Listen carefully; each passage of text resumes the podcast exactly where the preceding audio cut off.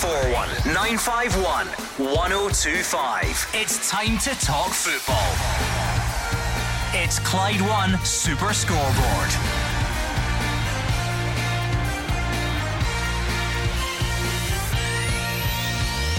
Good evening and welcome to Clyde One Super Scoreboard. Saturday's Old Firm clash edges ever closer. Callum McGregor hopes bigger away allocations can return one day, but wants to take advantage of home comforts for now. It's getting tense on the injury front. Will the likes of Raskin, Taylor, and Hatate make it? And elsewhere, Robbie Neilson reveals his disappointment at graffiti calling for his sacking outside Tynecastle. I'm Gordon Duncan, and joining me tonight is Gordon Dalziel and Mark Wilson. Yeah, just a couple of days out now from the big one, and the players will be feeling the nerves. I'm sure the fans will be feeling the nerves. And you rightly touched on the big news over these couple of days who is fit to make it for both sides, both missing key players last week. Will they be fit in time for the midday kickoff or twelve thirty kickoff in Saturday? Yeah, yeah, I'm looking forward to. it. I think it's on everyone's lips. Who's going to win the big one this weekend? I'm on McElroy each way. Um, but I think um, I think everyone now will be getting excited. Gordon will be ramped up. I think uh, people will be looking to obviously Celtic Park twelve thirty. What's the team's going to be? Who's going to be fit? Who's got to be available? Um, and I just think it's such an important game, a terrific game, and I'm really looking forward to it. 0141 951 1025. That is the number you need. Let's hear from you then. Just two of these preview shows to go. 12.30, East End of Glasgow, Saturday is where it all kicks off. So you've got two opportunities on here to preview what you think is going to happen, to get all your hopes, wishes, dreams, and fears off your chest. And as the guys have said, all the added ingredients of players coming back from injury, who's going to make it, who's not. Of course, there is the rare situation where there, there will be no away fans. We've not really been used to that before. What impact do you think that will have on the match? We'll hear from Callum McGregor on that topic fairly soon. So if you want to get your thoughts in on that, now would be a good time. 01419511025. Uh, of course, like we said, a bit of um, a bit of wishful thinking from lots of you about who's going to be available and who's not. And it's a big weekend elsewhere. Don't let anyone kid you. We're going to hear from Robbie Neilson what a turbulent time they've had. Graffiti outside Tynecastle. I bet St Mirren is one of the last teams they'd want to come to Tynecastle at the weekend. Aberdeen, Kilmarnock, Derek McInnes against Barry Robson. Can Motherwell keep their good run going? Can Ross County and Dundee United over the weekend get something at the bottom as well? I do expect lots of you to be thinking about Celtic Rangers half past 12 Saturday, which is absolutely fine. So 01419511025. It's at that stage in the week, Mark. You can feel it. You can feel it in the air. Yeah, yeah, and for the players, I mean, the hard work would have been done throughout the week. Tomorrow, I'm pretty sure it'll just be a light session for both sets of players. Uh, and their mind will be firmly fixed on the game. But it's a huge one because it's uh, the first of three games in the space of probably about six weeks, with the Scottish Cup game sandwiched in between two league games. But this one, uh, if Celtic go ahead and win it and, and go 12 points clear, then the league is as good as done before the split. If Rangers somehow manage to win and take it back to six points with a game at Ibrox to come, then things certainly do get interesting and it obviously puts them in a good place ahead of that Scottish Cup game. So, crucial, crucial game coming It's- up. For me, it's certainly more important. I know that, listen, important for both sets of players, both sets of fans. You want the bragging rights, you want to win. But for me, it's a must for Rangers. If they've any hope, and it will be a slim hope, if there's any hope at all of catching Celtic, because it would put the gap down to six, plus probably that one with the goal difference, then they have got to take advantage and they've got to beat Celtic on Saturday. Any other in a victory at Celtic Park, then you can kiss the league goodbye a hundred percent. It's sitting at ninety odds just now, Gordon, for me. But if Celtic had to win that game on Saturday, it's good night. And here's the thing we've been getting through on, on the phone slowly but surely over the last few days is actually more than that anyway, because whether or not Rangers can produce an unlikely comeback and win the league, above and beyond that, they're going to need to beat Celtic at some point. They're going to need to give everyone involved a belief that it will be better next season, even if it's not going to this time. So, you know, the three points and the league title, you know, obviously that's the priority, but there's always a bit more than that attached to these games, isn't there? Yeah, and I think uh, important because we always say that, see if you're, uh, for instance, a striker of either of these clubs, It's the most important thing to score a goal, right? We had Morelos coming in for a lot of criticism every time he played Celtic. I think it's the same for the Rangers manager. He is, he will be desperate to get one over on Postecoglou. Um, so yes, I think there's more to it. You've got to you've got to show the fans that you're trying to get that you know that gap bridged.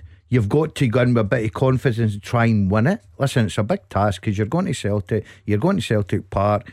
They're not nine points clear with the goal difference and everything if they're if they're not performing. Were they great at Ross County last week? No, they weren't, but they still get the job done. I just think we'll be in for a terrific afternoon of football. Right, 0141 951 1025. That is the number you need. You don't even need me to steer you in the right direction in nights like this because it all comes into the equation, doesn't it? What the game means, your predictions, your bragging rights, your team lineup suggestions. It's all there. We get the scatter gun out and we don't mind that at all. We are about to hear from Callum McGregor, though, talking about the lack of, the absence of an away allocation. So maybe to kick us off, we could have a look at what you think that will do to the football match. Look, this argument about whether it's right or whether it's wrong and what we do in the future, we've kind of done that, and I'm sure we'll get back to it. But now that we are where we are, what do you think it'll do to the football match? How will how will it differ, if at all? Maybe you were there. Now, here's my, my task for tonight. I want to find someone um, who was at the April 1994 game Remember that, Mark John Wilson, Collins with Scores. no with yeah. no away fans. Maybe you, maybe you were there, Rangers fans. You could let us know. Um, how do you think it impacts things? Does it does it change anything, or do we do we overthink this? What impact does it have? How do you think it influences things in any way? 01419511025. Callum McGregor is hoping for a return to more familiar allocations in the future, um, but clearly just hoping home advantage can go in their favour this weekend.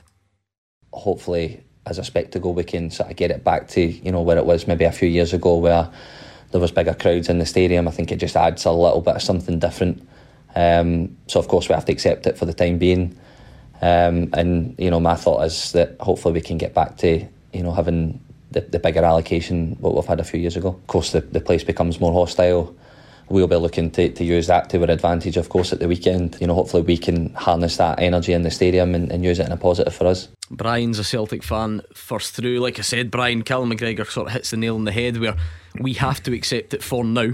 So rather than sort of arguing about whether it's right or wrong, do you think it does it change things this weekend? How do you think it, it plays out? Well, I've been at um, both these games you spoke about before, where the away fans were um, you know, barred or whatever it is. I just think it's an absolute disaster. And that is the truth. Even although we're playing great football, the money, a wee bit of money, but the world looks at this game. The world looks at this game. And the truth of the matter, it doesn't matter if we put it aside or whatever. The truth of the matter, Callum McGregor is saying what Celtic have said all along, a full allocation as it was, as it should be, as it should be going forward. Because without that electricity between the two fans. Now, it may be hate to some, it may be um, abhorrent to others, but for me, as a, as a wee boy growing up watching it and being in the middle of it, it's the most incredible tribalistic like experience for a for a Celtic Rangers fan of my age. I'm 55 to say that they would rather not have the other. Um, I just think that's bunkum, uh, rubbish. Yeah, that's the thing, Mark. We we kind of we had this argument already when it got announced, and we've had it loads, and we'll continue to. Um, I think in terms of this weekend, you know, we are where we are. Callum McGregor said it there. We're certainly not changing it by this by this weekend. So I wonder what you think that will be like. I mean, you've played in it, yeah, in the fixture. Certainly. It's it's pretty difficult to try and think what that could be like. Um, I take it you only had the, the big, the biggest of the. We had the biggest yeah. allocation, so I think it was eight thousand, seven or eight thousand, right. and, and vice versa when Rangers came to Celtic Park. So it's quite difficult to imagine it without that. I mean, I know for a fact it certainly made a difference to me when I went to Ibrox and I knew there was eight thousand Celtic supporters there, and you could certainly feel their presence and atmosphere and at times in the game. I suppose where you know, you're pushing for a goal. I think it does make a difference for the Rangers players going there. I don't think this weekend will have any difference for the Celtic team. Obviously, you know they've they've still got fifty thousand mm. or fifty odd thousand there anyway.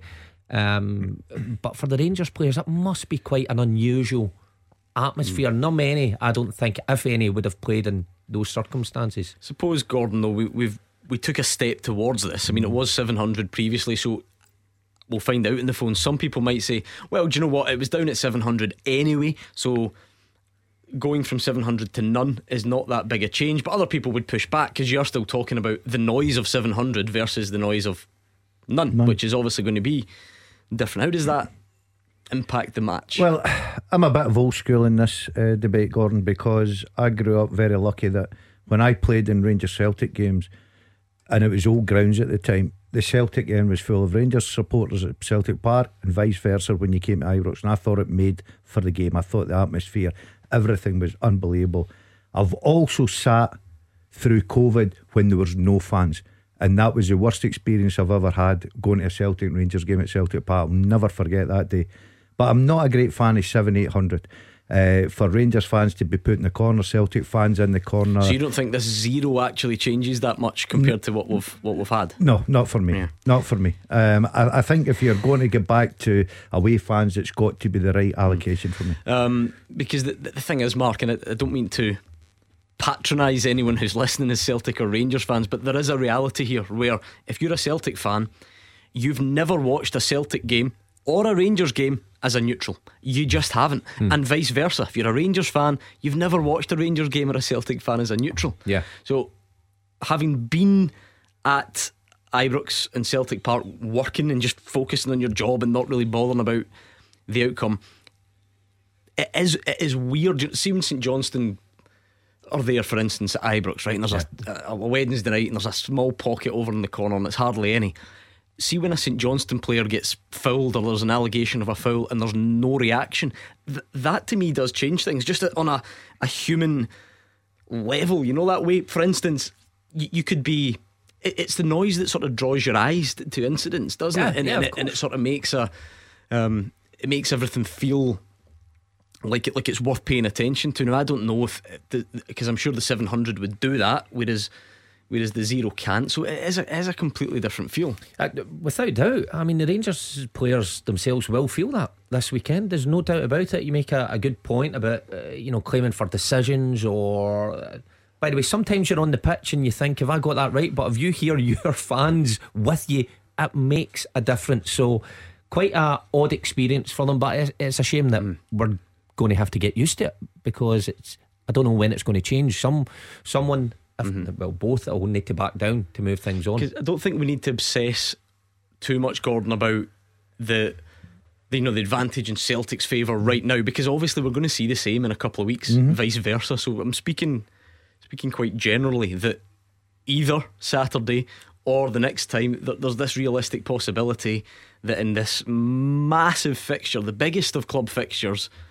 a goal goes in to complete and utter silence. It just jars you as a football fan, doesn't it? Yeah, and I'm not going to say what team, but can you imagine with 25 minutes to go, one of the teams are winning comfortably? The stadium's empty. Uh, you'll, you'll be back to I'm sitting there and there's no fans in the stadium. I, I, I just think that Brian, you know, he's probably grown up in the, the old school a bit like myself and it means so much to the supporters. It's it's it's the atmosphere. It's one of the biggest games in the world as far as I'm concerned, Gordon. And I think to to make it that game, it needs both sets of hmm. supporters in that ground. What do you think, Derek and Rutherglen? Does it actually impact the football match, or do we, from the outside, make too much of that stuff? Uh, I think it impacts it uh, massively. So I just want to ask um, Gordon and Mark if they think that a full house for Celtic is an advantage for Celtic? Just a yes or a no. Well, they, they would have 55,000 there anyway. Does an extra 5,000 make that much a difference? I'm not sure it does. Uh, well, you're not not sure. Right? Another 5,000? Um, I take I mean, you disagree, Derek. Like, I, Mark didn't give you the answer you want, perhaps, but what, what's your own take? I, I mean the fact that Rangers don't have any fans, I think that puts Rangers at a disadvantage. But what I was saying, and I don't think Andy's really speaking about this, is we're halfway through a season. Celtic won, like you have just spoke about for the last 10 minutes. The title's over. The title's probably over the now anyway, but uh, I mean, there's still something to cling on to. But halfway through the season, the goalposts have been changed to give, in my opinion, Celtic an advantage because Rangers don't have any fans. The first two old firms of the season, there was fans at either side, and now we're going for a title decider and all of a sudden there's no fans, and we've all agreed that that gives Celtic an advantage. How's it? Where, where's the sporting integrity in that? Because we like to use that word in this country. Mm. I mean, you you don't have to commit to ticket allocations at the start of a season. Mm. So, you know, Derek's along the lines of how, how can you do that? You just can. Anybody can do it, any club. That is part of the problem here because we we view everything through the lens of, of Celtic and Rangers, right? But Andy can do that. You know, can move, you can move allocations as the season goes on. Um, you take Derek, get where Derek's coming from because mm. it so happens that this one becomes the, the title decider now, but only be, but you could also say the last one was because that was the one that made Celtic nine points clear. And Derek's just said himself he thinks it's over. So if it's over hmm. already, how's this one the title decider? It's, it's difficult. I know what Derek's saying about the advantage. I'm, I'm a little bit with Mark. I can see both points of it. I don't think 700 people in Celtic Park will give Celtic another so much advantage because, as Mark quite rightly says, they'll have 50,000 their own. So, if we've gone from 7,000 to zero, you think that's massive, but yeah. you think going from the 700 to no, zero doesn't? Yeah, yeah, mm. yeah, I really do. Can you see that logic, Derek? Obviously, zero is more extreme. I don't think any of us would try and argue with you, um, but the guys don't seem to think it's it's that different compared to 700. You know, in, in previous seasons, going from 7,000 to zero would be drastic hundred percent, I agree, I agree with what they're saying. But what I'm trying to say is, there's no fans for the opposition. So the away fans, there's zero. So I'm not talking about the extra 700. I'm talking about the fact that there's zero away fans must put the away team at a disadvantage because the, the, the whole stadium is full of just Celtic mm. fans. That's that's my point, and I don't really think we can argue with that, can we? No, I, I, think we're all kind of agreeing. But the guys are yeah. the guys yeah. do agree with you, Derek. But we're talking, and don't don't uh, don't embarrass me. My arithmetic will be off slightly, but we're talking about going from ninety eight percent of the stadium mm. being Celtic to hundred percent. So of course Derek is right. That is different, but you guys are saying that 2% or whatever it actually is. Can't believe you didn't ask me in the percentage. I'm right up there. You know, I'm on the ball with that. But do you know something? I, I, I know until you've obviously we've been very lucky. Mark's played in a lot more than me. I've played in these games as well. The right, you would love your own fans there. Of course you would if you scored a goal to celebrate and everything. But she's a player, I've played for a smaller club going to Celtic Park where it's a full house and you know you can you can get that energy, you can get that buzz off the atmosphere of saying you know, it's it's such a packed house that you're playing against, you're against all the odds it can lift you as well. It can lift the away side as well, Gordon. It's not all negative. Can These, you use it like a siege mentality? Exactly. Sort of yes, of course mm. you can. Would it help to have your own supporters at your back? Yes, but it's not going to. And there's not a better game than getting into Celtic Park full and saying, right, the adrenaline will still be going through the Rangers players as it will the Celtic. There's no doubt in that. Can Rangers win against the odds, Derek? Uh, I, think, I, I heard Mark talking earlier on about um, how, Rangers have uh, used some word. I can't remember exactly what it was, but Rangers have got quite a decent record at Celtic Park of late. You know, I mean, I know we get beat twice last season, but if you go seasons before that, it's not like we can't go to Celtic Park and win. It's not exactly, you know, a place where Rangers have never won before. So I, think we can go and win. I'm not saying we're going but I think I think we certainly can. I don't think Celtic are untouchable and we, we can't beat them. They're, they're certainly not unbeatable. We'll find out very soon. Thank you, Derek. 0141 1025. I can sense a lot of you wanting to argue about whether it's right or wrong uh, for the allocation. And I get that. I just feel like we've done that before. And I feel like we'll definitely do it again. So maybe more about the impact you think it has this weekend if you can. But if not, it's up to you. Get the calls in.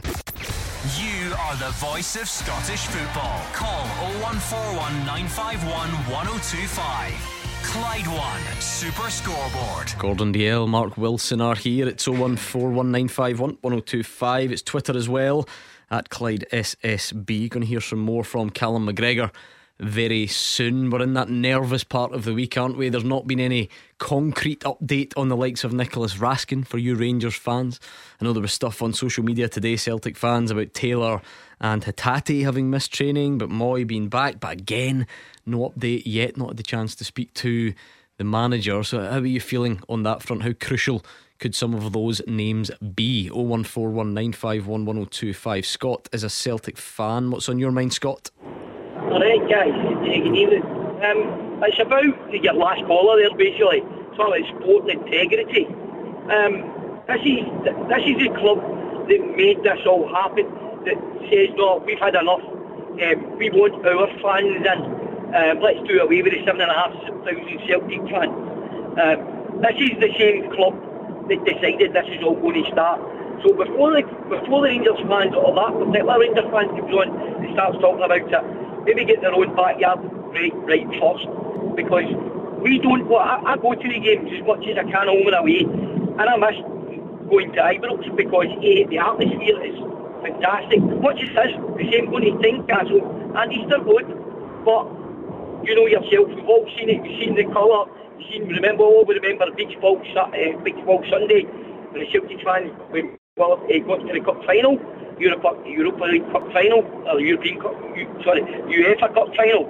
Um, and the scene that was there with all the beach balls and that, the colour, They've, they've robbed us of this. Rangers Football Club. No, not the fans. The Rangers Football Club. Um, and a lot of people have all suggested over the years it's something to do with, well, Celtic were going to Ibrox and basically running a lot for at least two or three seasons Rangers must come into the division. So, um, nothing to do with it. Sport integrity. Rangers Football Club. Let's get it right here. They decided to do this nobody else. How do you think it impacts things this weekend, or does it? Does go the guys are not overly convinced that going from seven hundred to none is that big a difference? What's your own take on it? I think it, it makes no difference. All it gives, the only thing it does do, I would say, is if the away team, and I, I know I was lucky to get to one of the games at Ibrox, um, it was a 2 nothing game that Edouard and Johnny Hayes scored in. Um, it gives you the players somewhere to run if you, if fans running out their own dugout to see their, their, their team, it's nice to be able to run your own fans, I suppose, if you're a player. I, don't, I, I can't see what 700 or 7,000 would make. A, there'd be a difference of 7,000, obviously. 700, I don't, I don't see the difference in it. For sporting integrity, does, does that guy know that the next game's played at Ibrox and there's no fans, 70 fans there? Yeah, I mean, that, that's kind of what I was trying to point out in the sense that it's all right to come on and present this one as being the title decider and say that it's unfair, but it's going to be the same the next one. Mm. And for all we know, make sure that you know, say Rangers were to get a result, then the next one becomes the title decider, and Rangers have got it in their favour. So um, I did say at the start, Gordon, we would probably would go around in, in circles to a point in terms of who was right and who was wrong, and Scott's pointing out Rangers cut the allocation first and all that stuff. Um, He's right. Just it might be a small thing. If you score, you can't you can't run to your own fans that they're not there. I did say just that that notion that a goal goes into absolute silence. What does what does that do to the occasion? Yeah, that's. That's the only downside, Gordon. Uh, if you score a goal in a game like that, and the importance of it, and every single one's important. Uh, you want to try and at least go and celebrate with your own supporters, as as Mark will tell you. Um, I've, I've been there. I scored against Celtic and I had to celebrate with the Celtic supporters, and I thank them very much for joining in. It was a fantastic moment. Um, but it does put a d- bit of a damp squid in it for me. Mm. I think that's the only downside. I've, I'm not. I'm not buying into the the seven hundred makes such a difference. If it's th- seven thousand.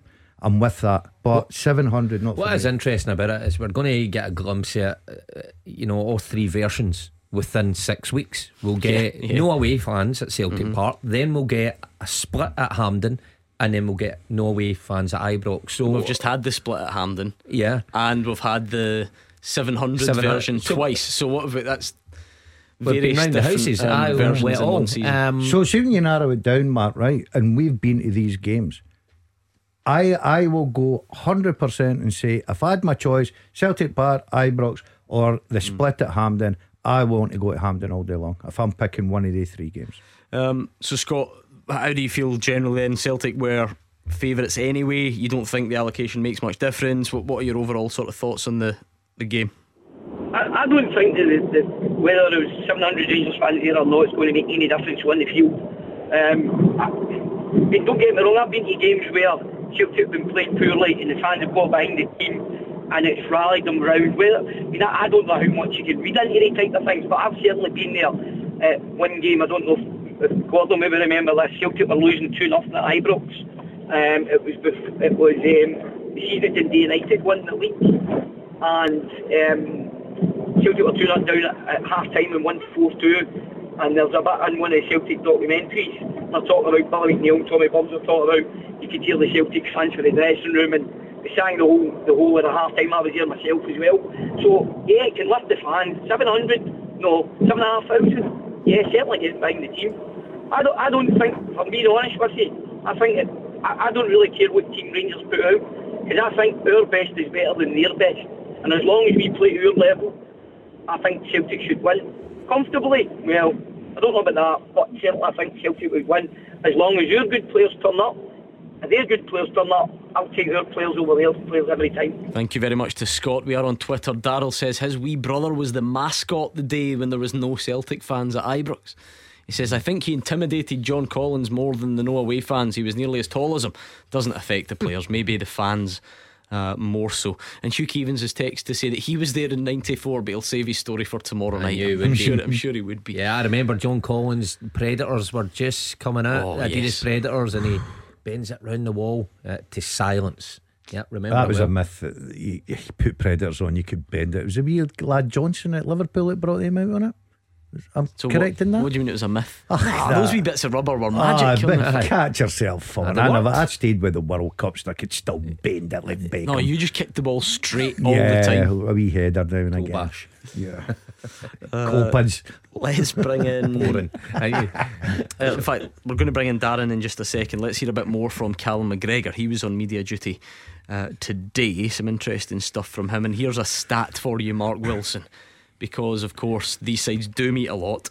Callum McGregor and Rangers captain James Tavernier are set to face each other for the 30th time this weekend. Both players are each other's most common opponent throughout their careers. Uh, and McGregor says there is that, that mutual respect between the two. I, to be honest, I never even I never knew that. I thought about it. Um, you know, I think there's there's too much going on when you, you get to these games. Um, you're, you're just focused on trying to help the team um, win them as much as you possibly can. So, you know, football throws up these little um, funny quirks every now and again, and um, you know, I wasn't aware of it, but you know, obviously nice to see as well. Yeah, of course, you know, he's done great as well. Um, you know, he's the, he's the captain of a, a big side, a big club as well. So, you know, you understand the, the responsibility that goes with that. And and uh, just for me in that side as well, what, what you need to give in your personal life to, to be able to do the job properly. So, you know, of course, there's a there's a mutual respect there. But, you know, of course, both of us are, are doing everything we can to make a club successful. And and when we, we cross that white line onto the pitch, then you know you, you, you want to give everything that you can to, like like I said, make your club successful. That shows you um, how long we've both been in the game now. So um, you know, I'm sure we're looking forward to facing each other again at the weekend. Quite remarkable. That's a great start, and it just shows for both players the longevity, um, you know, and how little they're injured when these games come round. Because Sorry, being at a club um, for that length of time, but to constantly play and playing the big ones is something else. So, yeah, well done to both. It's quite interesting to get a little snapshot about it there, Gordon, because for us and for fans on the outside, there's there's only a very small selection of people who, like Callum McGregor, they're pointing out that those two are kind of in the same boat. I know you think of them as having to be complete opposite, but it's it's not really like that. They're the, they're the only two people in the city, for instance, who know right now what it's like to be the captain of those those football teams. Um, like they stay away from each other on the pitch due to position and so on. So I don't think we're, we're trying to paint that out as some sort of terrific personal rivalry. It's not really like that, but it's a, it's quite a number of, of meetings between the two. Yeah, I couldn't believe it either. I looked at Mark. I was very surprised at 30, Gordon. Um, but I like the way Cal McGregor talks there. He's very respectful of his opposite captain. I'm sure James Tavernier is the exact same. Me personally, I think they're two really good captains, good leaders, especially Cal McGregor. I thought that Cal McGregor took on the responsibility after Scott Brown, and they were big shoes to fill. And he's been absolutely brilliant, led by example. And then if you flip it over to Tavernier, a guy who, if he has two or three bad games or a defeat here and there, comes in for a lot of criticism from the Rangers supporters, but he's faced every challenge head on. He's been terrific. His return of goals has been incredible for a fullback. And for me, he's been a terrific leader and captain for Rangers as well. Mm, Let's bring in Darren, who's a Rangers fan on the line. Take it away, Darren. Hiya. Um, I've actually got two points. Well, one point and one prediction. Go for it. Um, so, first one, uh, obviously, is this big debate about the crowds and who should be in, who shouldn't be in, all that sort of stuff. And like the last guy kind of said, as a Rangers fan, yeah, we started it. And it'd be nice for just both clubs just to man up and accept that Rangers were in the wrong, Celtic are in the wrong being as petty back. Because let's face it, it's Rangers Celtic is one of the biggest derbies in world football, and we're running the risk of becoming a laughing stock by not having the the potential atmosphere and all sorts of stuff like that that, that comes with the great thing of having both sets of fans there. But say as a Rangers fan, I love having Celtic fans around. The banter's great, the atmosphere's tremendous, and we're doing the game a disservice by having the situation it is. And like I say, Rangers started it. We should hold our hands up and say, look, we were in the wrong. And again, Celtic should accept that and hopefully just move on from this because it is just petty and stupid. Listen, lots of people agree with that. Lots don't, Gordon. It is a debate that's raged on.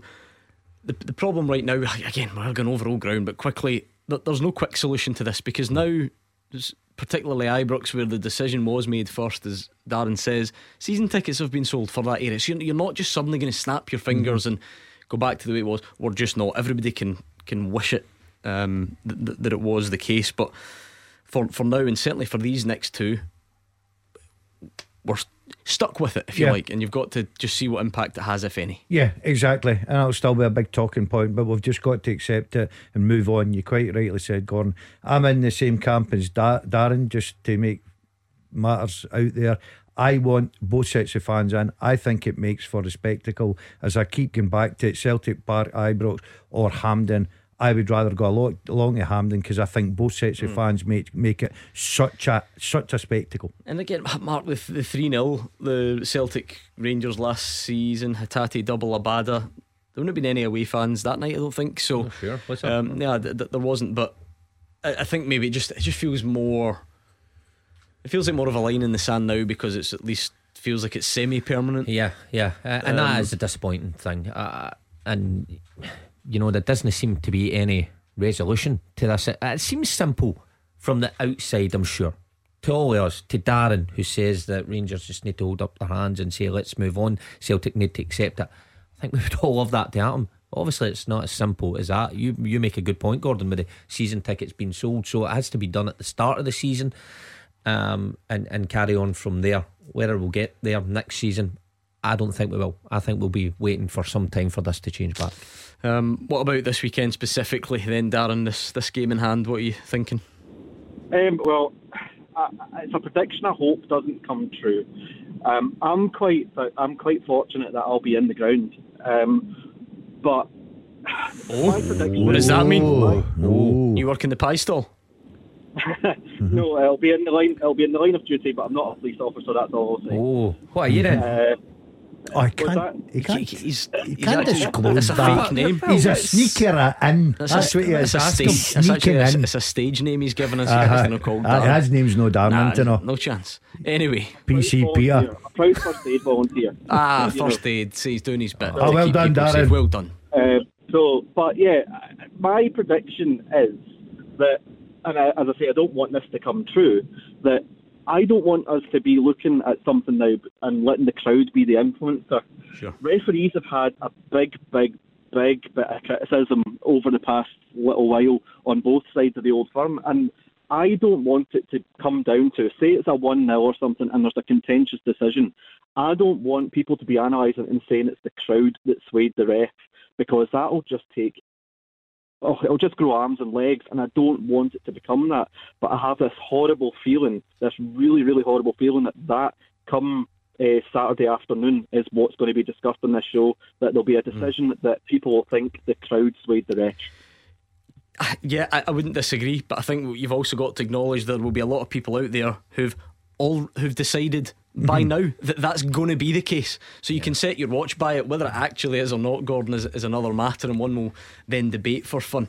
But the way this works, the way people, the way people's bias works, is that's already been decided, and yeah. then the same will happen. That that's the, the thing. We're going to get you get the, the mirror image at Ibrox in a couple of weeks. We always say before the, the game, hope we're not talking about the referee at the end of the game. And but it's a, it must be a, a real difficult job for a referee because they're only human. They're in there. This game will be pay, played at such a pace.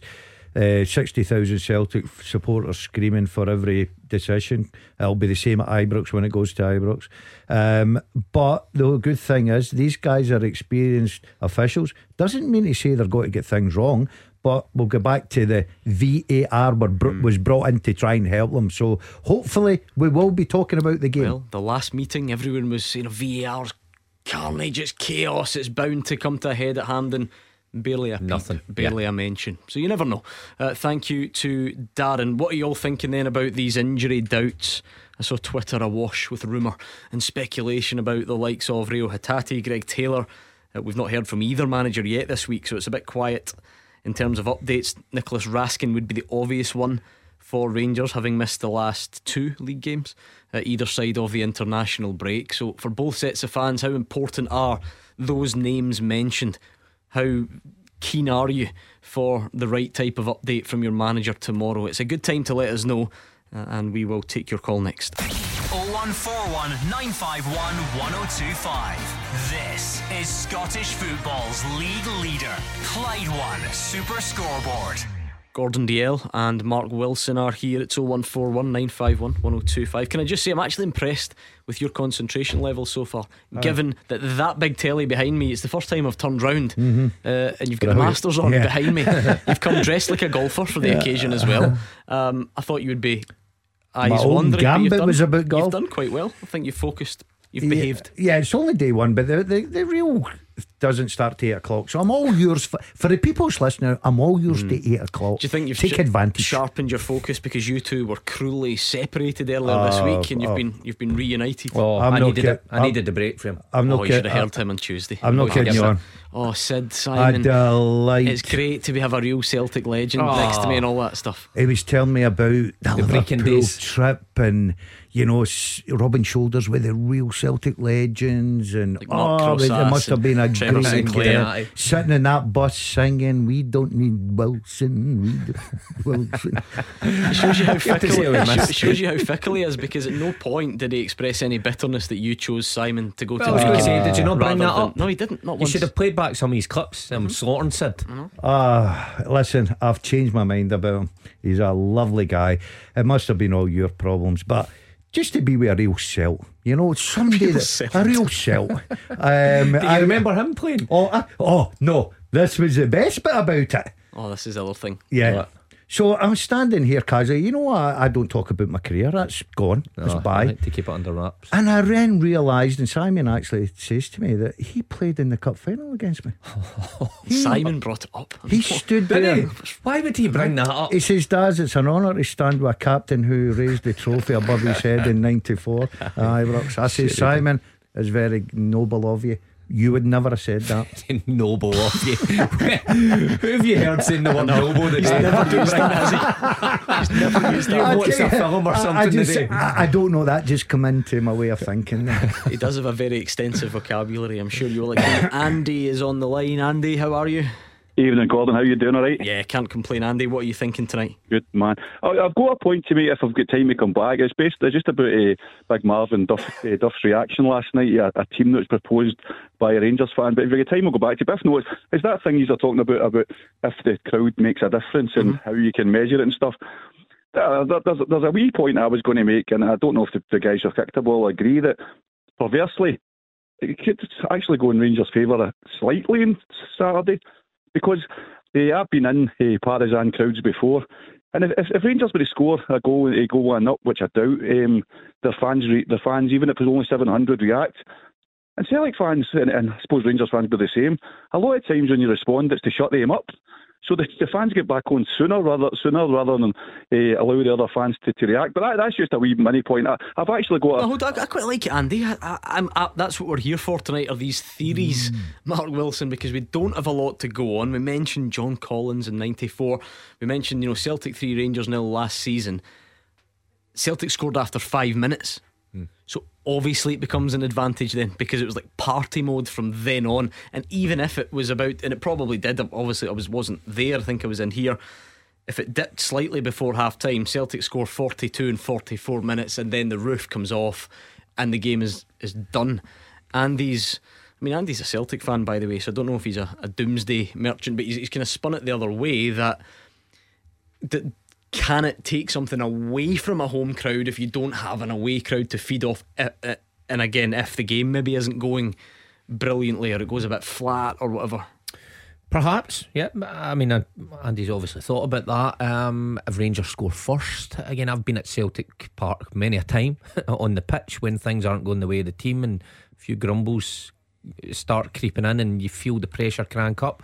Maybe Rangers players will take that away as well. If they can silence the crowd for large periods and and maybe get themselves in front, then it becomes difficult for the Celtic players to deal with that. So I suppose you can look at it that way. I'm going the other way here. I, I think that with all Celtic fans in there, and I'll say also at Ibrox, so I'm only talking because it's a Celtic, but I think if Rangers scored 1 0, I don't think that's got to silence the Celtic fans. I think that the, the players on the pitch get the energy from the fans. You know, I think if one of the teams got to one of these games, it was three or four, yeah, it certainly would because they would all leave in their droves. But I don't think with scoring a goal would, would silence it. And, and I know Andy makes a great point about trying to shut the opposition fans up by saying, right, we're going to out sing you to encourage our own players. But in a game like this, the importance of it, especially Saturday, even if Rangers had to score the first goal, I think the Celtic fans would still react. I think it'll be the same at Ibrox as well. Um, so, yeah, I see his point, but I don't think it'll be a big major factor coming to this weekend. What else did you have for us, Andy? Oh, just quickly, there actually is a barometer for this season that you can measure it, to be fair. Um, if you look at the Hampden game as being the neutral game, 2 0 Celtic becomes the benchmark. You go to Celtic Park with only 700 Rangers fans, you get plus two for Celtic, it was 4 0. Go to Ibrox with only 700 Celtic fans, it's plus two for Rangers, it's two each. So with 700 fans less, it means Celtic's going to win five Five nothing in Saturday. Andy, you've got no idea how confused you've just made Gordon Dalziel. Oh, I was trying to work that out. I had the calculator I've not seen you as confused since the United States of Andy Arab must have been sitting all day uh, figuring, figuring that, that, out. Now that is a theory. Look, I, I think that every Celtic. How are you about to react to a theory that you don't even understand? Yeah, I'm going to try and bluff it. That's what I'm going to try. Don't need do. no need because we're fast approaching. Okay. oh, I was looking forward to that answer. Well, uh, the biggest bluff you will ever hear in Super Scoreboard. We're fast approaching the news, so if Andy, if you do have your other point, take it away. Well, just last night there was a, a Rangers fan who said he'd thought an awful lot about the team, and he had a front four at Tillman chant, well, Kent and Sakala, and I was quite surprised that Duff and, and Big Marv. Uh, and, and they, they, tended to agree that it was a, a good approach to get in behind Celtic. I, I, do. I actually hope that Rangers go with that sort of formation because um, they'll get hammered. Rangers, will, they may they may well score a goal uh, with that formation, but when Celtic the counter press and, and they get there's four of their players who are on the goal side, Celtic will run amok with that. So I just I was just surprised with the reaction of, of Duff and, and, and Big Marvin to say that it may well be an option. I think I think Celtic would absolutely kill Rangers if they do that. I actually said on Saturday, I wonder if Rangers would go for Sakala. Now they've tried Čolak, they've tried Morelos. Not much joy out of both. I know Morelos scored, but I think for a bit of pace and to stretch Celtic, I could I could see Michael Beale going with Sakala through the middle. I, and see if I'm honest, I think Starfelt and Carter Vickers would find that more difficult playing against Sakala than Morelos and Čolak through the middle. From what I've seen in previous these games previously, I think Carter Vickers Starfelt quite happy to play against Morelos and battle away with him, and he's never going to run away from them. But as a defender, when you know you're playing against out and out pace, that's a different story. Um, no, uh, not for me. I think that I, I remember watching when they, they went for that formation with Sakala. I think it was in Europe. They played him as a lone striker up front.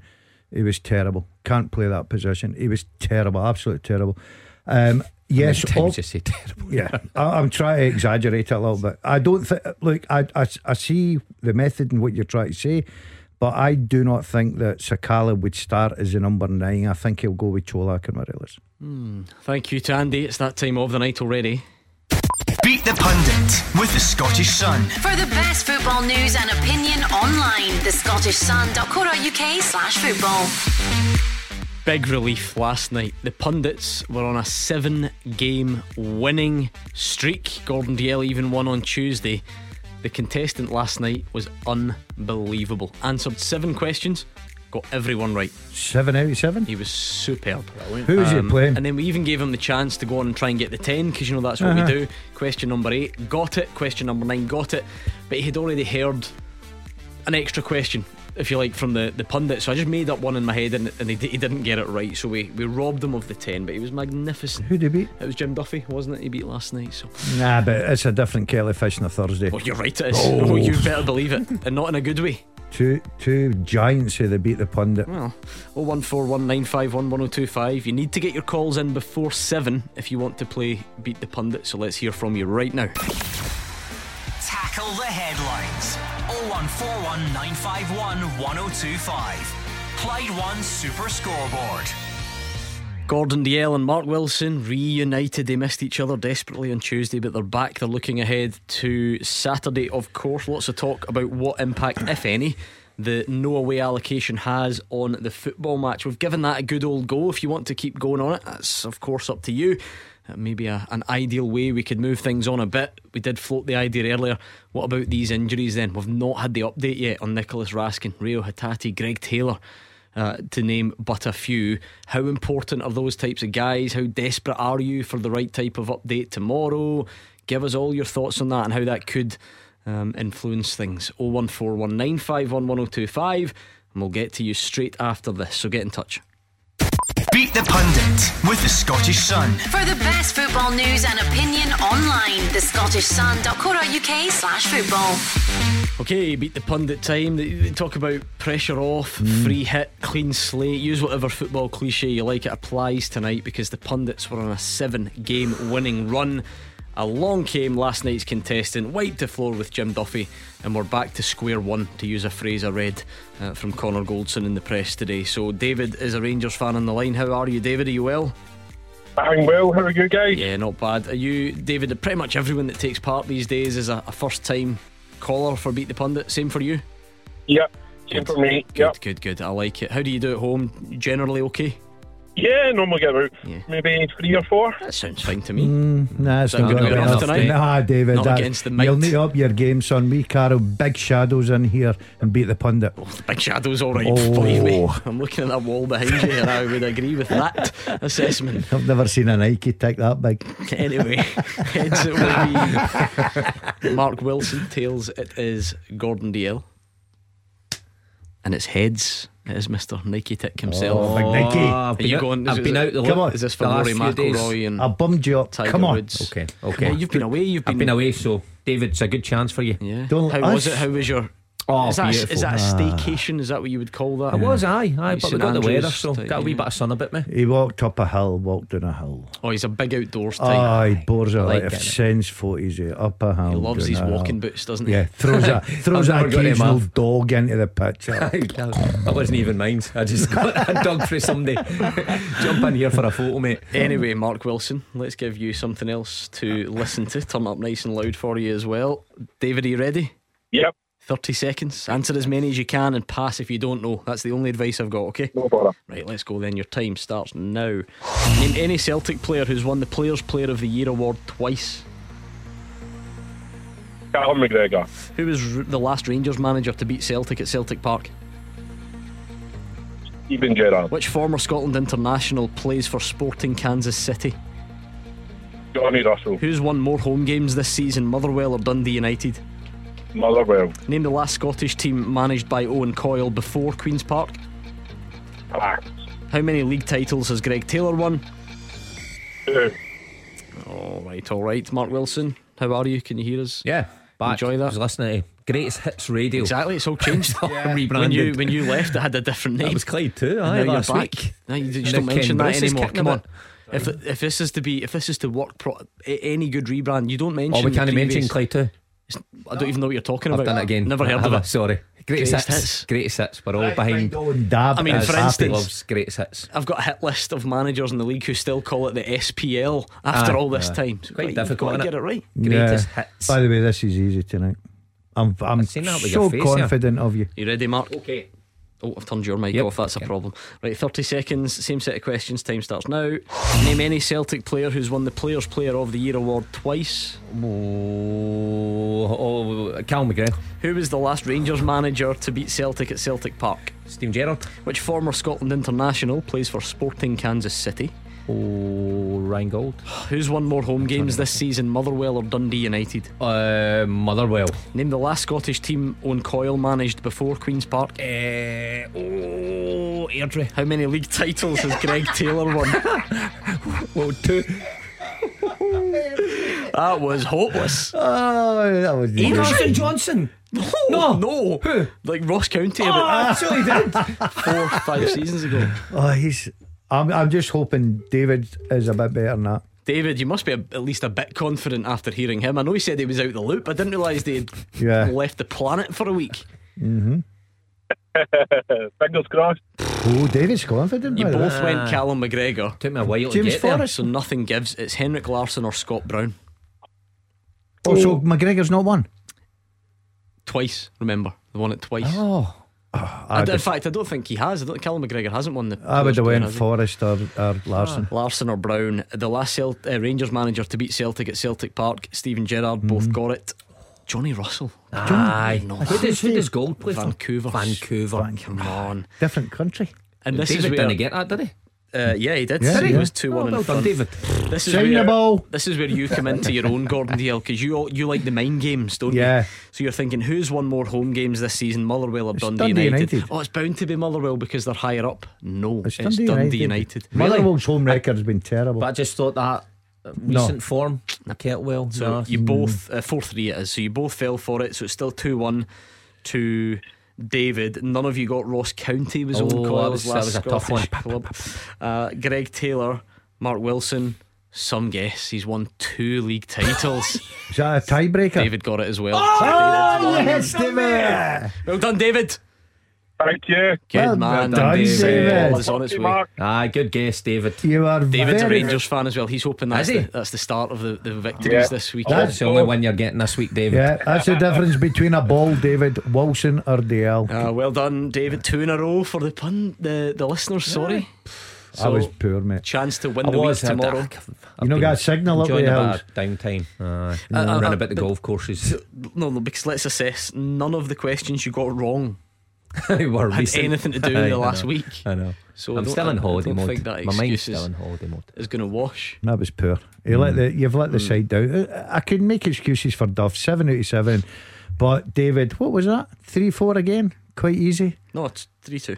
3 2. That's, Mm-hmm. nah, that's Poor. no I'll be back. I'll regroup. I'll be back next Tuesday. You better get rid of that Can shadow. I, can I just um obviously we're about to get back to the football on Saturday so keep the calls coming 01419511025 maybe we can move on to revisiting team selection or injury worries. I said it before no update yet on Raskin Hatate Taylor etc uh, how important are those updates going to be tomorrow? Just very quickly I want to take regular listeners of the show down memory lane ever so slightly and I'll explain it quickly for, for those who haven't heard this story. Do you remember that fateful day in here when there were pictures taken of some of the, the presenters and the pundits, and Mark was the only one that turned up out of the pundits, and the photographer told him he looked like a Uh, young uh, yeah, Richard Gere. Gere, yeah. Now we had great fun with that because you're thinking, I mean, ridiculous. Of course he doesn't.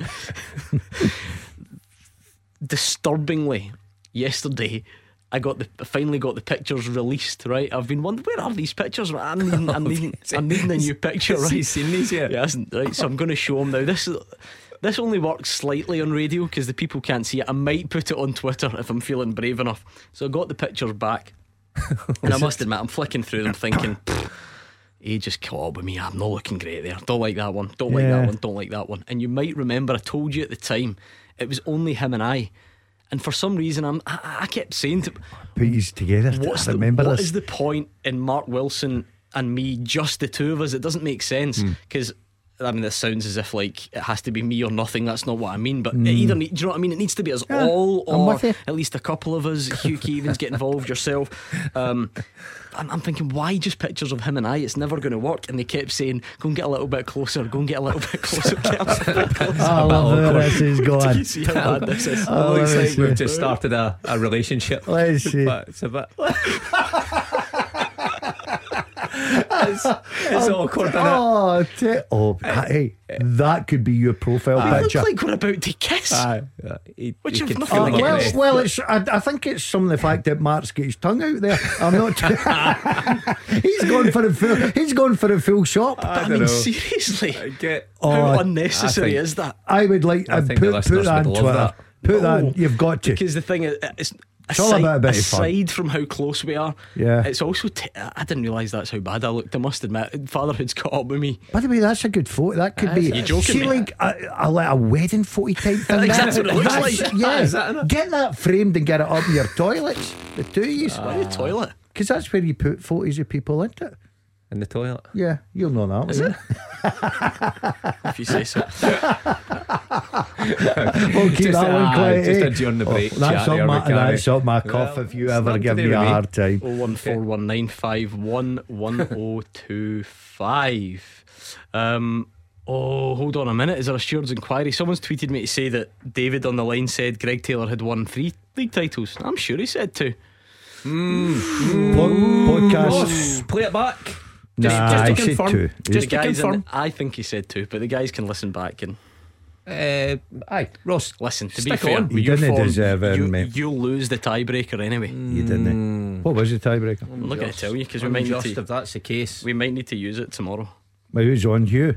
You and Kenny. No, Might you need to use it wouldn't. in 10 minutes if, if we get that clip back. Oh one four one nine five one one oh two five. Um, Move your mic round there a wee bit. Oh, actually, stay far away from me. Uh, Brooke is on the line. What's your point tonight, Brooke? So it's just basically about the guy that was on before Super Scoreboard mentioning the four players. Mm-hmm. Wait, did he say that Ryan Kent as well with Tillman and Sakala? Oh right, yeah. The previous caller said he was a Celtic fan and he thought that if Kent and Sakala and Cantwell and Tillman played, that would suit Celtic. But do you disagree, Brooke? Is that why you've called?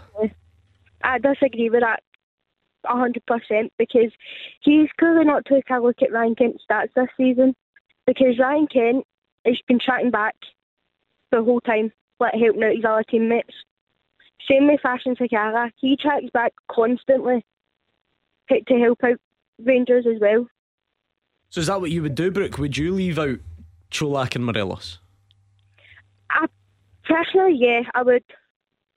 I would leave it obviously they two, and then I'd think I'd play obviously that front that that front forward at mm-hmm. that thingy Yeah, because I just think that Fashion Sakala brings the speed into the team.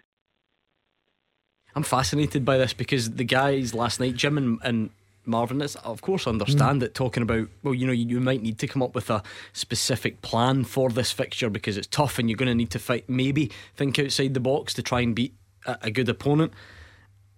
I, ju- I feel like on a if you sort of zoom out in a general sense, you go into arguably your biggest game of the season or one of them, and neither of your recognised number nines are deemed good enough to start the match. That mm. that's the bit that I find. Not that I disagree with it, but it, that would make it a, a big deal for me from the outside. Yeah, I agree with that. I think you need a focal point, especially away from home when you're going to be probably uh, under pressure quite a lot. I think you need someone that can take the ball. Now, Sakala off the right hand side with pace, yes, he can find areas.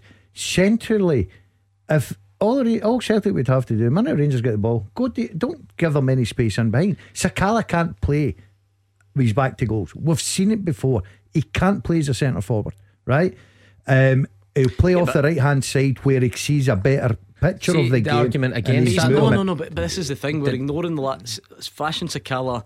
Maybe not on his own, but plays centrally quite a lot recently for Rangers. he doesn't. he Did doesn't Sakala not on score that at right Celtic side. on his own? last last season where he was playing centrally? Where uh, who was the manager? Steven Gerrard, the manager.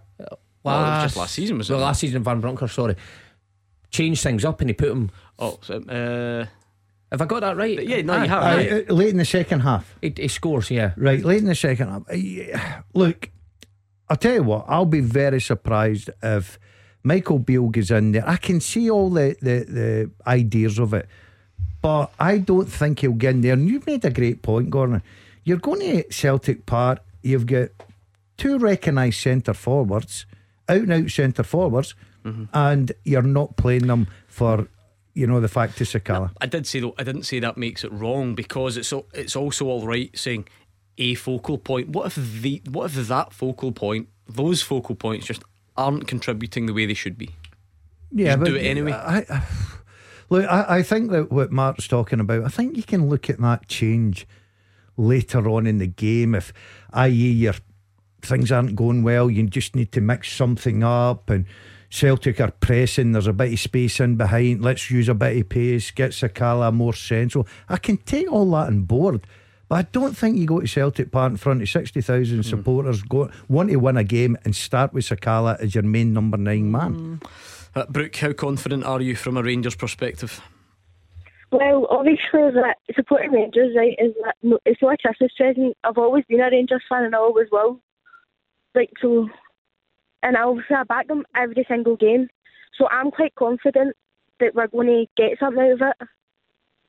And Mark, that, that that's it. That's what it does. Sometimes it's faith, hope, call it what you want. I, I wouldn't, no, I wouldn't really grudge anyone the the chance to to do that. In terms of at Celtic Park, we've had our fun with allocations earlier. As Gordon mentioned, there, there was a point there at the end of last season that Sak- it was a Sakala equaliser Yeah, to that's cancel right, out yeah. the Jota, um, the Jota opener. Uh, other than that, they've obviously been the heavy ones. And I know one of the earlier callers said, "Ah, but if you go back kind of two and three years, then um, you know we've shown that we can win there." Those examples are just not great because it, it wasn't Ange Postecoglou's Celtic team, so Yeah. it's, it's tough really to, to Yeah, give them too much relevance. But I think Brooke and other Rangers fans will still be optimistic about it. You know, they they'll see players like Kent and Tillman and guys with real creativity who can hurt most defences. Uh, they see them week in week out, so they'll think that it's achievable at Celtic Park. It's unlikely for me because you again a good point is this Postecoglou side. Touching on Sakala, I think Michael Beale might think about playing him in terms of pressing, not just leading the line and grabbing your goals, but Sure. in terms of pressing Mhm. Celtic. I think with Morelos, you're a man down when Celtic have possession at the back. He's not going to charge about the back line, so you might just think of Sakala in that Brooke- respect also. Brooke, Nicolas Raskin hasn't played the last two games, and there was so much talk about him being left out of the, the cup game recently. How important is it he makes it for you? Well, obviously, he gives the team obviously another bit of quality, and it would good, be good to have him back. But if it's just too early for him, then obviously there's nothing we can do. Yeah, well, we'll get an indication tomorrow. Michael Beale tends to be pretty open about hmm. these things. I wonder if he'll use this to keep his cards close to his chest for the first time ever. We had this argument in the semis, didn't we? Um, and it was all about Raskin and Cantwell should have played, and it didn't happen. Cantwell will 100% play, though. Yeah. Now, this but time. but I am not saying that would, Rangers would win the game if Raskin's played, but I like Raskin with Jack. I think they make a great Mm. Rangers' best performance this season was away at Easter Road. They two were absolutely brilliant in the mid left part. So if you've got any chance, I think you've got a better chance with they two playing as your two sitting midfield players in there to try and combat the, the strength of Celtic. Brilliant, Brooke. Brooke, you spoke far more sense than these two, so we might see you in here in a couple of years. That was Brooke from Helensburgh. And you can call as well 01419511025. Let's hear it. Taking your calls on Scottish football. 0141 951 1025. This is Clyde One Super Scoreboard. Mark Wilson and Gordon Dalziel are here. It's 01419511025 and it's Twitter at Clyde SSB as we build up to Saturday's big one here uh, in Glasgow at lunchtime. There are, of course, four big games thereafter in the afternoon Aberdeen, Killie, Hearts, St Mirren, Motherwell, Livy, and St Johnstone, Ross County. Dundee United, Hibs is Sunday uh, as well. Um, just looking through you. Oh, I've got your full time teaser. Better get that up and running as well. Yeah. Mm. I must admit, it's a bit of a try to think. 'cause this uh, this question's been sent in. It's got 15 answers on it. That's too many. Right, I must admit, Nah. just for you two. So I'm going to tr- I'm going to chop it. 25. Uh, I'm going to chop it a bit for you, right? Well, let- let's just do the five, right? 'Cause it's, it's a busy show. There you so go. we'll do you only the, the, the Rangers version Okay. of this question. We're only looking for five Rangers players, okay, who've scored in the group stages of both the UEFA Cup slash Europa League and the Champions League. So they must have scored in the group stages of both UEFA Cup slash Europa League and the Champions League. Morelos one. No, he is not. Tavernier. Yes, he is.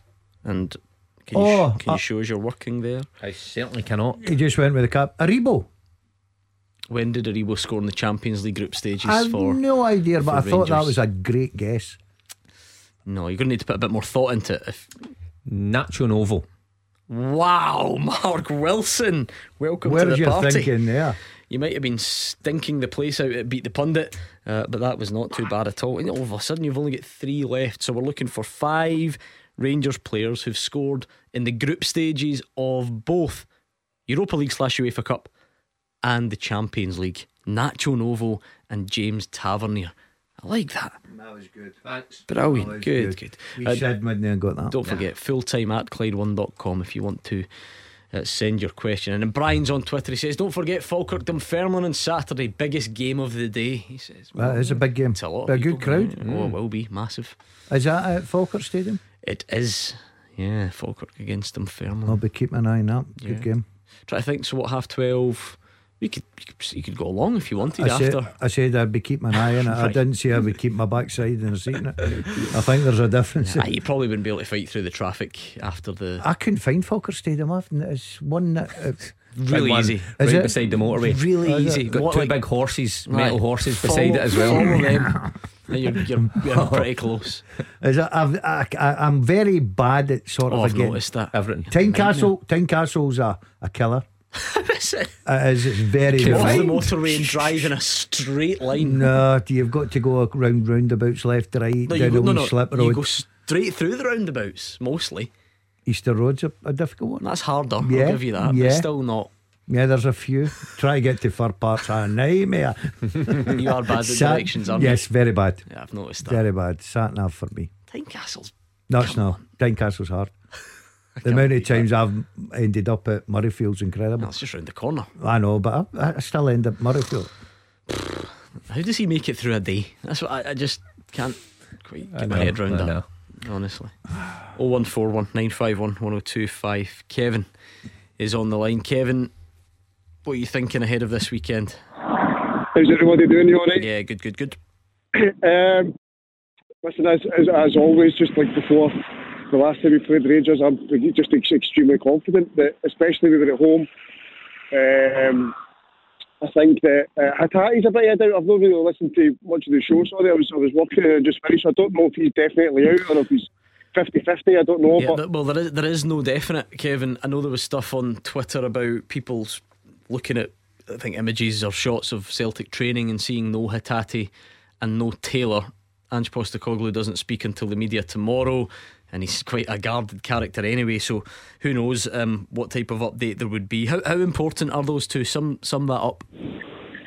Uh, this is probably this. Listen, this is probably going to sound a bit strange, right? But I think Taylor's be important because I think we've got enough in midfield to, to cope with Rangers. I think.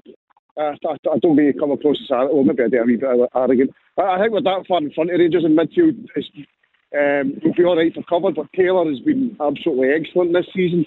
Um, so he'll be he'll be the big smith, I think, just experience wise. But I'm extremely confident going in. Um, I had a wee chuckle myself with Eric earlier, um, saying that they've done all right at Celtic Park recently. Well, I read a stat on Sky Sports the other day there that said the Rangers have won four in the last 40 or something like that at Parkhead, something like that. They've only won four times, so I don't know if he's getting his confidence from, but um, I'm, I'm sure confident. I think it's going to be another 3 0. That's uh, maybe maybe 4. Um, so I'm, I'm, I'm surely confident that way. Um, I had a second point about the fans. I don't know if you Well, all right just to make that. Yeah, l- let's go for the, the sort of team stuff first because we, we probably should have got round to it a bit earlier. In truth, Mark, um, We don't know yet. I'll stress that. Kevin thinks Greg Taylor is more important than Reo Hatate. Oh, it's a big call. Discuss. Uh, um, look, Hatate for me has been up there with the player of the season. But I get what Kevin means that there's quality to come in um, and, and replace Aaron Mooy in there. appears to have returned to training. Yeah, so you would think, you know, Celtic are pretty strong in that area. But I get his argument because Taylor, remember, went off at Ibrox. Celtic were firmly on top at that point, and then the wheels kind of came off a wee bit, and Rangers got joy down that side. Juranovic came on, played there, had a nightmare. Um, and he, he was a big miss that day. The way Taylor's been playing is excellent. So if you're substituting him for Bernabei, I think that's an area, if Michael Beale looks at and Taylor's missing, would be an area that you would highlight uh, in your team talk and say, we can get at Celtic down that side. So I get Kevin's argument that Celtic have got strength and numbers in the midfield area, whether the backup, even though Bernabei scores a terrific goal on Saturday, the backup for left back isn't quite strong. I mean, you don't have to choose, obviously. It's just uh, Mm. hypothetical, Gordon. If you were Ange Postecoglou, you could pick one of those two to make it. Who are you picking? Great debate. Um, see, I like Bernabei. I know that he's still a bit short just now, but he, he would get into the game full of confidence after coming off the bench at Ross County and scoring a, a terrific goal. It puts the game to bed. So for that, I just think Hatate is such a key player for Celtic. I know be- what you're saying best, about best player on the pitch at Hamden. who Hatate. Was it? I'm asking you because Yeah, I, feel like I yeah, remember those up- yeah, discussions. yeah. I just think- I think he's the, the the kind of- four 0 scores two, doesn't he? I think he's the kind of guy in these games that can dominate the game. Right? I think, look, Greg Taylor's been terrific for Celtic. Take on board, he would be a massive miss. But if it was me, I would probably want Hatate on my side on Saturday. Hmm. What do you think, Kevin? He's slightly in disagreement with you. Can you see that logic given how good he was in the semi final and what he's done at Celtic Park previously? Listen, it's 50 50. It's not a slight on Reo Hatate. Yeah. Reo Hatate, Reo Hatate and Cal- Callum McGregor are by far the two best players in Scotland. By a country mile, they're the two best players in Scotland. But I just think what I meant, what I meant was for a cover as- aspect, we, we could cope without Hatate more than we could cope without Taylor. Bernabei um, is just is, is raw. I've been watching Bernabei for a few years actually, but he's he's just uh, he's just really raw. Greg Taylor is right on top of his game now at left back, and to give his credit, to give Rangers their credit, they, they are good. They are good out wide, and Greg Taylor's got them sussed. So that's why I just think we would miss him a wee bit more. Yeah. But It's the it's almost the kind of the tailor made, if you pardon the pun, suitability to that inverted fullback role, Yeah. isn't it, Mark? He's taken to it so seamlessly. Well, that, you know, I heard people saying before he started his his footballing career as a midfielder, so he was he's always comfortable going into that uh, you know part of the park. Um, and Celtic, the way that Celtic played just fits him. So there's no doubt about it. With the ball, I think it's a huge miss if he doesn't make it.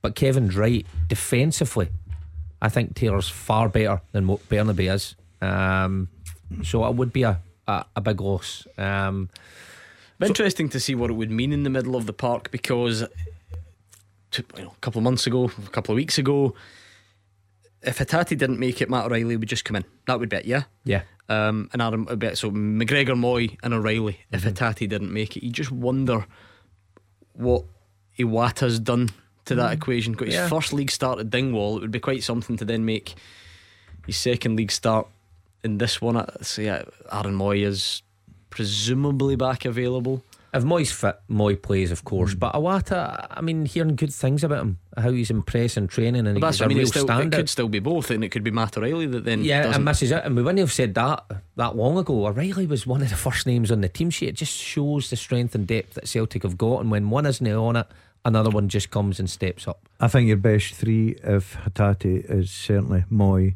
O'Reilly, and McGregor. Even right now, I know he's not playing Yeah, I was going to say, but and I know that. And look, these know- games can change your form. These I games can the bring out the are, best in you. I know the standards are high. I'm not saying Mhm. it's this huge drop off, but be, it, it does feel like most of the Celtic fans I see on social media don't feel Matt O'Reilly's quite at it right, And I agree, now. I agree with him. Um, I think I think it was at Easter Road. I remember sitting. It was a Wednesday- was l- lavishing praise on Iwata last week. Talked about him being the, the best. Well, not the. I'm paraphrasing, not necessarily the best player on the pitch, but it was words to that effect about how you know handled the game the best or something. Look, he's not frightened to to go and play him. Uh, he'll make big decisions. He's not frightened of that. But uh, Postecoglou, that's for sure.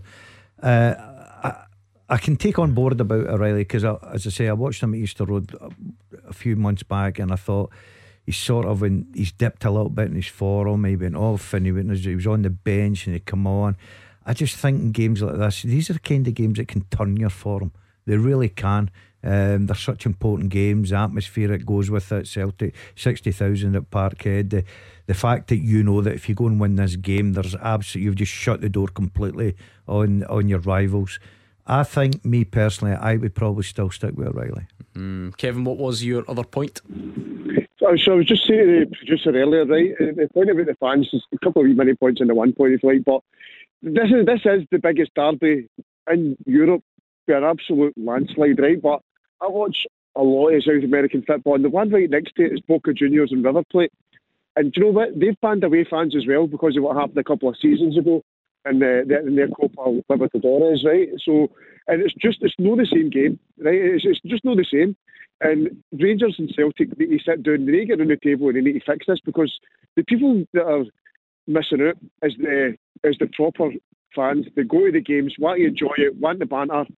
Um, they're the ones that are missing out. But at the same point, I would just like to pick up again what Derek, the Rangers fans, Derek said. Was before he starts getting himself, greeting himself into his pub at night, it was Rangers that started all this.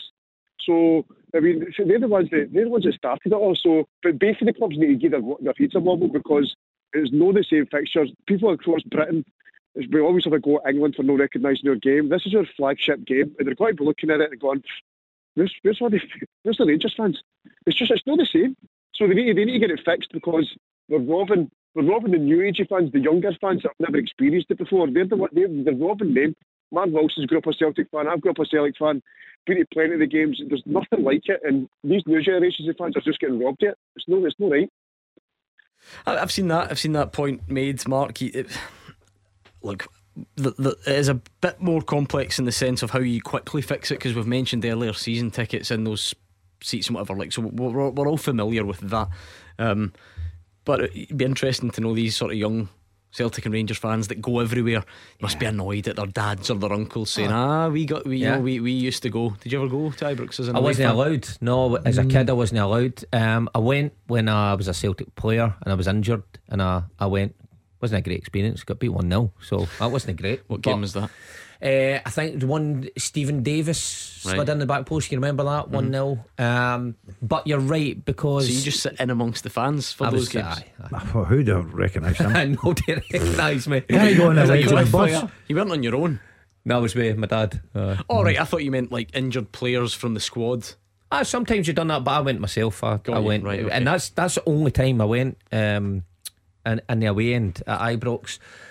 But you're right, the stories, some of the best away days that Celtic fans will have would have came at Ibrox and vice versa for Rangers fans. Some of their greatest away days would have came when they went to Celtic Park and won. So it's a shame that these young coming supporters mm. who are filling our game with lots of colour now um, don't get to experience it. I must. I, yeah, I was very fortunate. I, I experienced a few Rangers Celtic games, especially at Ibrox uh, and amongst the fans, Gordon. But the away end we're talking away about. End. Uh, away end, yeah. Oh, well, I've, Celtic been, Park. Oh, yeah, I've been Celtic Park as well.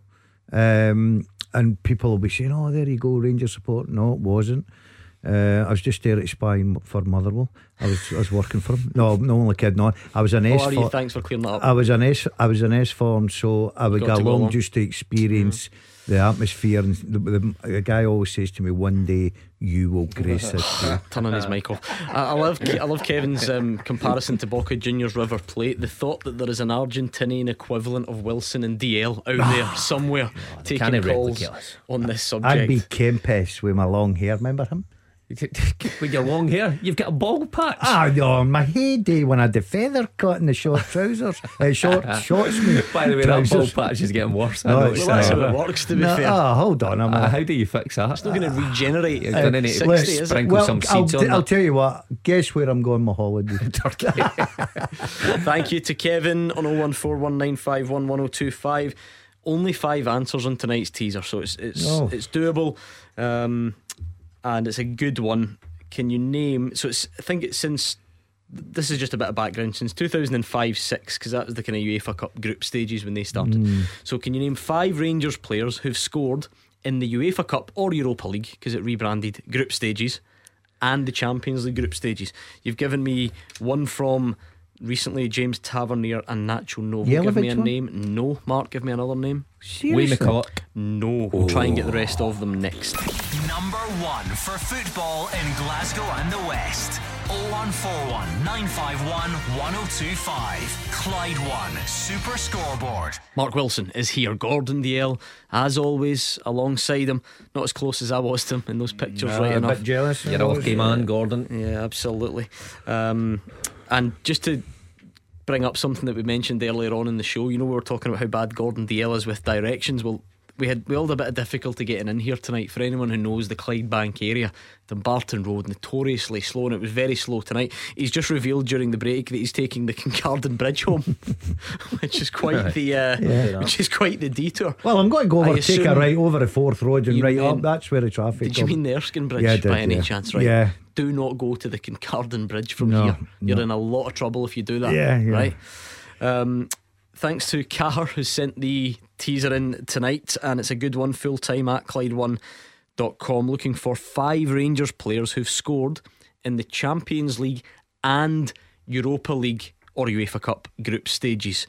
So you've given me Tavernier and Novo. So Barry it's a, Ferguson it's a one. good start. Uh, I had some people giving it a go as well on Twitter. Where did I see Raymond Taylor through a couple in? Barry Bit mixed. Ferguson? Nope. Steven Whittaker. Nope. See, even with just five names, this is tough. Charlie Adam. No, right. I'm going to need to help you a bit. Okay. So talk talk me through the logic of James Tavernier. Um, It's Penalty kicks, penalty kicks, free kicks, Right, captain Right, hold on. Right, again, you're plays right back. not that Rangers haven't been in the Champions League group Okay. stages a lot recently, but they were this Yeah, season, and that's obviously where Yeah. you've got James Tavernier from. So we're staying in that sort of a. Yeah, and okay. without bringing up bad memories, Rangers didn't score that many in the Champions League this Yeah, season. Kent. Oh Oh, unlucky. Did you say Morelos? I no! Come on, think. This is where you two let yourself down. You just throw names Yeah, and we're good at it. without thinking. Right, Who's let's in- think. Oh, Scotty Arfield. Thank you. What was the game? Liverpool. What was the final Oh, score? 7 0, yeah. No, obviously not nil. Oh, kitchen 7 0. one. Arfield scored. He scored the It's a tough gig in here on the Ah, first but day, I must say. VAR chopped it off, really. Uh, Scott, oh, yeah, okay, Right, I that's remember three. the goal. Listen, we've got two to get. We'll get them before. Well, we'll try and get them before the end of the show. Thanks That's again to long Cahar night. for sending that in. And if you want to send your questions in full time at Clyde1.com on the email, that is where you need to send them. So please do. In weeks like this, it can be a challenge, as you've heard by the phone calls, for us to deviate too far away from a game like Celtic and Rangers. And not that we would be desperate to it. As I appreciate what it means to lots of you out there, but it's a it's a huge weekend everywhere. I have to say. And let's hear some interesting comments before we go from. Well, we could do a few actually, but Robbie Neilson in particular. Um, Mark Wilson, a turbulent week. He's given his reaction after the Hearts badge, the sort of mosaic they've got outside Tynecastle, and it's very nice. On a sort of even that side of things about the, the, the damage or the, the graffiti on it with a bit of abuse aimed at him, and he was asked about it for the first time today. It's disappointing that with obviously you get graffiti there and it's you know it's outside the football club, but ultimately it's football nowadays. You know you've got to take that chin. If you're at a big football club, if you lose a couple of games in a bounce, then you know people will voice their opinion and you just got to accept it. Got to move on. You know hope it doesn't happen again. The only way we can rectify it is by winning on Saturday. Like I think every manager that's had the longevity I've had, I've been you know got three four hundred games now. You know, you're going to have ups, you're going to have downs. You know, the biggest thing in football nowadays is resilience to continue to go, whether it's as a player, a coach, a manager. You've got to keep pushing forward, you've got to look to the next game, you've got to prepare properly. Hearts, for me, should be a team that are competing at the top end of the league. We are competing at the top end of the league. Yes, we'll have these dips, but it's important that we come through them like we have in the past. Know, I still think we'll finish third, and that's where we want to finish. And we're in third at the moment. We've got an opportunity on Saturday to hopefully extend that lead, and then more opportunities throughout the season to try and confirm it. if you are angry enough to go and graffiti that sort of mm. nice setup outside Tynecastle at the weekend, I wonder what how angry you then become if a home game against St Mirren doesn't go to plan? Um, I think it's a must win for Robbie. I think there's already quite a number of fans turned against him. Um, I think if he cements third place, which we looked like it was odds on not that long ago, all of a sudden Aberdeen, St Mirren are breathing down their necks. We can use the excuse of the injury list, but you can also look at Hearts' squad, the amount of quality players that they've got at their disposal. So I think he's he's got to get a result against a St Mirren team that will probably go there with a bit of confidence. Um, they're chasing, you know, that third place as well. I know they're a few points off, but Aberdeen are sitting, breathing down their neck in good form at home to Killie, who can't win away from home. So you'd imagine that would be a three points for Aberdeen. So it's a big, big game for Robbie at the weekend. I always deliberately don't go anywhere near the high horse mark of telling fans who pay their hard earned, you know, how to react to things and how to get their message across. But I, I don't think it's too extreme to suggest that even if the sentiments there, hold up a banner, put up Yeah. a banner. You know, it's a fan-owned club. The Foundation Hearts have done such good things, and the stand and the surrounding. It, it just feels like a, a bit. Um, a bit sort of cutting off your nose to spite your face type Yeah. thing to, to go and graffiti outside to that to that um, regard. But completely unnecessary um, uh, and silly for the Hearts fan who's actually did that. I always find it a bit weird the relationship that Robbie's got with the Hearts fans. I think he's, you know, he, he played for the club, was successful at the club, managed every time he's managed. He, he seems to get them into a good place, sitting third in the table. Um, but I guess I suppose Hearts fans maybe looking up at Rangers and see their team 31 points behind Rangers in second place. Is that good enough? Should that be bridged? Probably. It's probably not that though, is it? As much as No. the, the risk that third doesn't happen. Yeah, but I would still, Like I would still bet on them being third. Would you? Uh, yes, I, I, I would. Um, I know Aberdeen are, are One point behind. One point behind, but I would still bet on Hearts securing third place. But there's always an element of Hearts fans that just haven't taken to Robbie for whatever reason that is. And Tynecastle can be a hostile place when the fans, you know, don't get fully behind you. So it's an interesting one to watch. Would you, still, coming would you still bet on them finishing third? No, You wouldn't. no. Okay. I think they're they're struggling at this moment in time. You're looking at.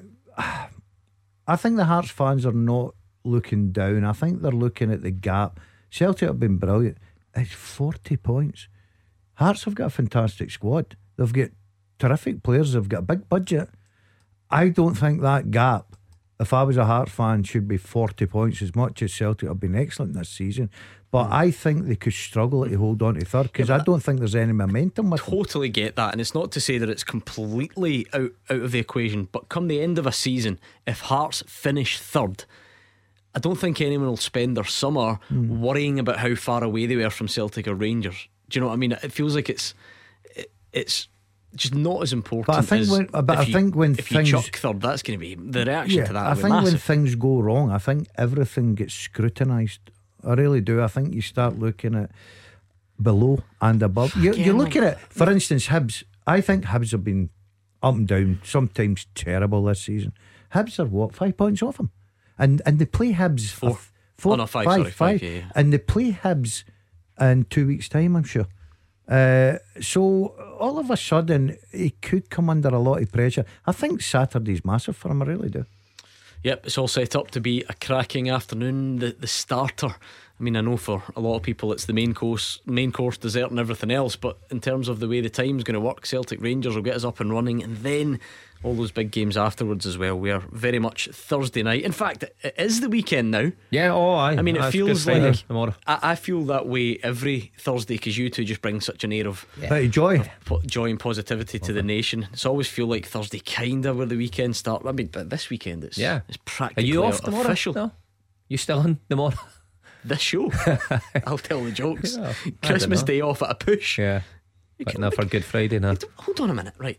You think we would take this show off the night Oh, before aye, aye. Celtic play Rangers? Hughes, Hughes getting ready for it Are as you, we speak. are, and you, he's are you new to this part of I the know, world? I know. What I can't. I thinking? can't believe Hughes sitting in the office. And He's- that. he's here For already. A blanket around him. He's waiting Anyway. for tomorrow night's Saturday. Right, we need two more names for Rangers players that have scored in the Europa League or UEFA Cup group stages and the Champions League group stages. So you've got so far You've given me Tavernier Novo and Arfield. What else are you getting for me? Steven Naismith.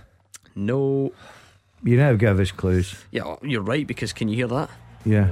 That's ominous, isn't it? Uh huh. Come on. Okay, we're looking at. Hmm. Very much back at probably the start of your era, Mark. You might even have played these guys more for Dundee United. I think you would have. Right, one of them's a former Dundee United teammate of yours. Steven Thompson? Steven Thompson. Ah, okay. Yeah. Never got that. Yeah. And the last one, okay, the fixture this weekend. He was a scorer of big goals in that fixture. This guy. Hmm. Danish. Peter Lovenkrands. Peter Lovenkrands. That was a bit easy, that clue, but we're nearly out of time. Bacon, you should have said.